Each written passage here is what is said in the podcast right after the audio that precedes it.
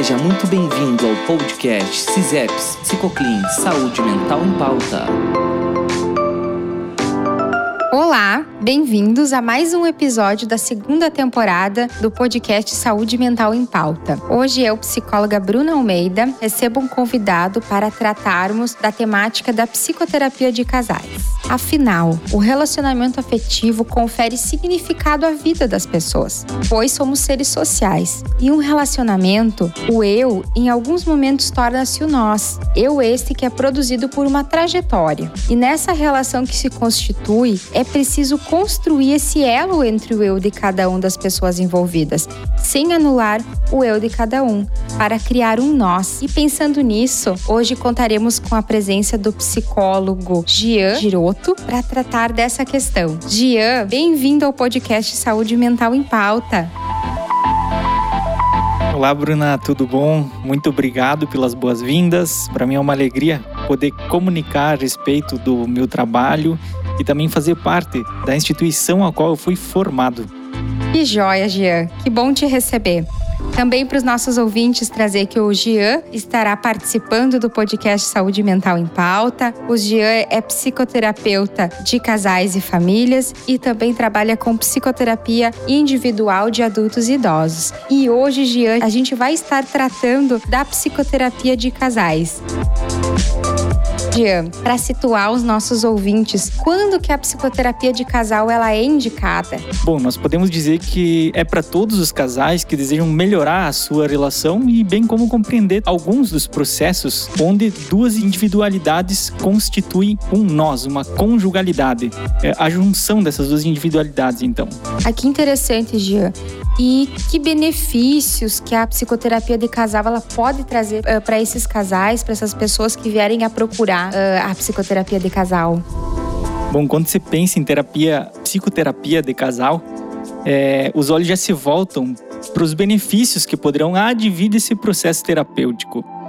É, ela é carregada de uma certa esperança por uma vida conjugal com alguns valores, com amor e respeito, né? Uh, para que os efeitos da terapia tenham algum resultado e, por consequência, também tragam é, os benefícios ao casal, é preciso que haja algo chamado de atitude de relacionamento ou atitude conjugal, que é um movimento feito para se direcionar e se abrir para os desafios e para os novos olhares para sua relação.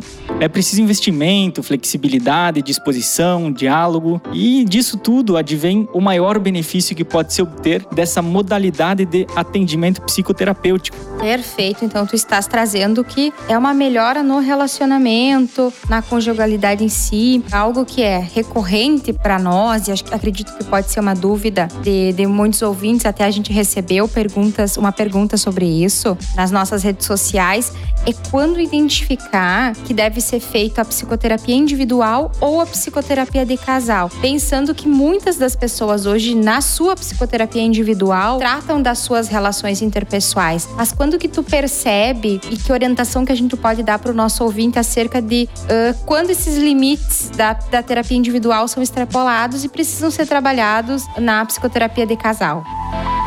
Bom, Bruno, é comum que as pessoas que estejam em uma relação conjugal, uh, num momento ou no outro momento, percebam a necessidade do atendimento juntamente com seu cônjuge, né? Uh, a diferença principal é que no atendimento individual, uh, nós pensamos a partir de um sujeito, né, que se apresenta diante do psicólogo, enquanto que na terapia de casal, na psicoterapia de casal, embora se considerem as, as individualidades, as particularidades do casal, leva-se em conta a união e o laço que se cria entre essas duas pessoas. Aliás, é possível possível observar com clareza quando essa relação de duas pessoas está com alguma dificuldade, ou quando a individualidade se manifesta com muito mais presença em vez da comunicação e do diálogo. Diferente do que muitas vezes se pensa, a terapia individual pode acontecer sim, ah, enquanto há também a psicoterapia do casal.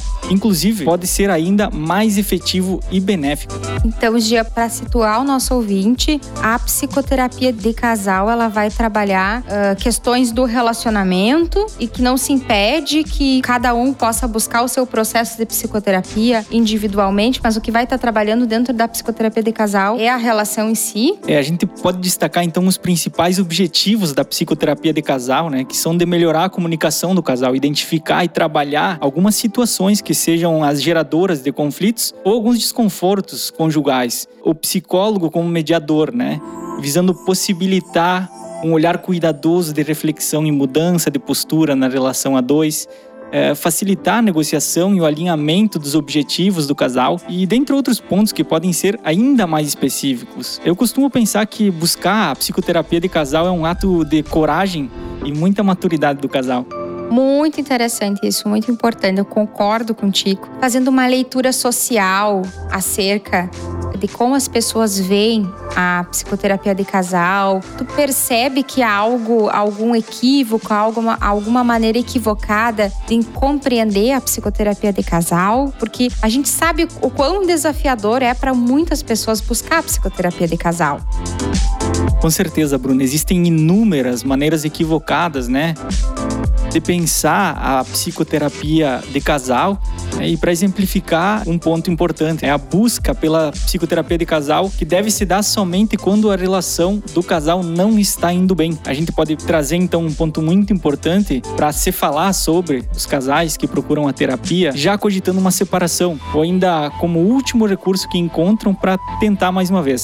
Veja, eh, em muitos casos há amor e vontade, mas também há cansaço. Então, muitas vezes o casal entende que há muita incompatibilidade de objetivos e não há um encontro e nem um diálogo em suas relações, o que vai gerar um desconforto e muitas vezes a separação. Outros momentos, uh, podemos observar então que há um entendimento maduro, há amor, há diálogo, há desejo, mas também incompatibilidade de objetivos que são claros e específicos para cada um e não encontrando um justo meio, um acordo entre o casal, vai se perdendo a vontade de seguir nessa relação. Dentro do que tu trouxeste, a gente pode pensar que é equivocado uh, entender que buscar psicoterapia de casal apenas quando existe uma dificuldade no relacionamento. Então, pensando nisso, de que forma que as, os casais podem se beneficiar buscando de uma, uma psicoterapia de casal quando de certa forma não existe uma dificuldade no, no relacionamento. Pode trazer um pouco disso para nós?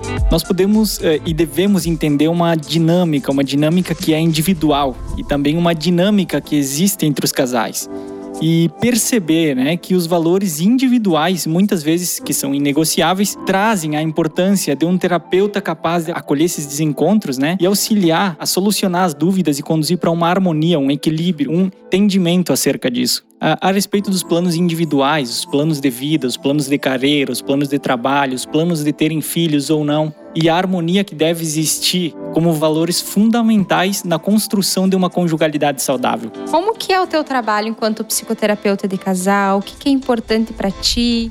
Tá bem, Bruna.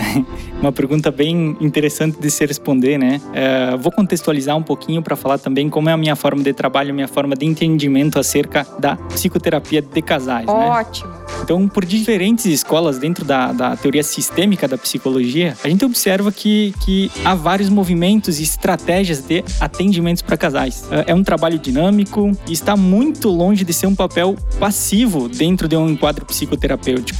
Eu tenho tentado me direcionar e desenvolver o meu trabalho com alguns princípios que me orientam e que, por sua vez, vão me auxiliar no encontro com o que ali se manifesta. É o trabalho com a perspectiva do encontro. E é isso que é importante para mim, enquanto psicólogo, enquanto psicoterapeuta. Estabelecer uma comunicação possível, realizar movimentos que permitam olhar as coisas sob nova perspectiva, movimentos contínuos de criação de oportunidades e possibilidades de encontro, não somente no atendimento com casais, mas também nos atendimentos individuais e com famílias. Ética e as técnicas psicoterapêuticas, que são como que o ferramental que permite traçar e alcançar objetivos terapêuticos e responder uh, a pergunta fundamental que o terapeuta deve indagar e deve ser entendida com clareza pelo psicoterapeuta e pelos que buscam a psicoterapia.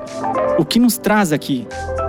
Então, a partir disso, eu busco criar um ambiente de conforto e segurança, um espaço sigiloso e sempre facilitando caminhos para o diálogo. Ótimo, Jean.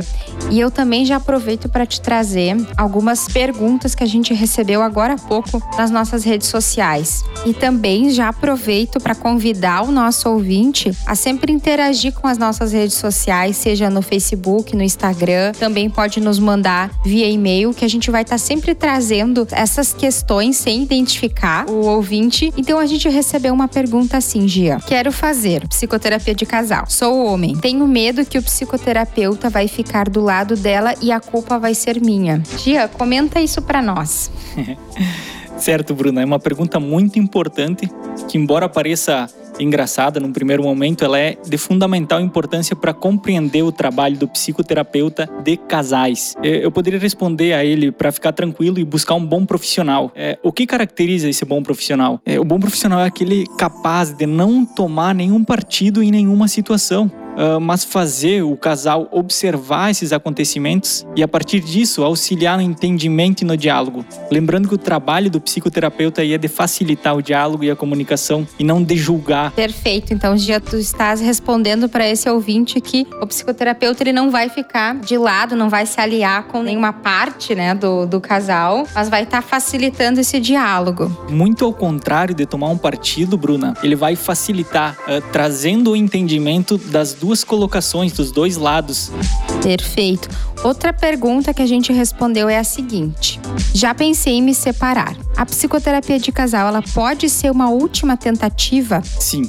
Já observei muitas vezes, em muitas situações, em que a psicoterapia de casal uh, foi um ponto final. Mas houveram muitas outras vezes em que foi uma vírgula na história do casal. É, com certeza, né, um bom profissional vai auxiliar a conceber novos olhares para essa relação. Uh, porque se há vontade, há desejo há amor, será uma tentativa diferencial. E a decisão vai nascer ou nascerá após um processo reflexivo que o casal fará. Pode acontecer de um casal buscar psicoterapia e decidir, por exemplo, que o melhor para eles é o divórcio?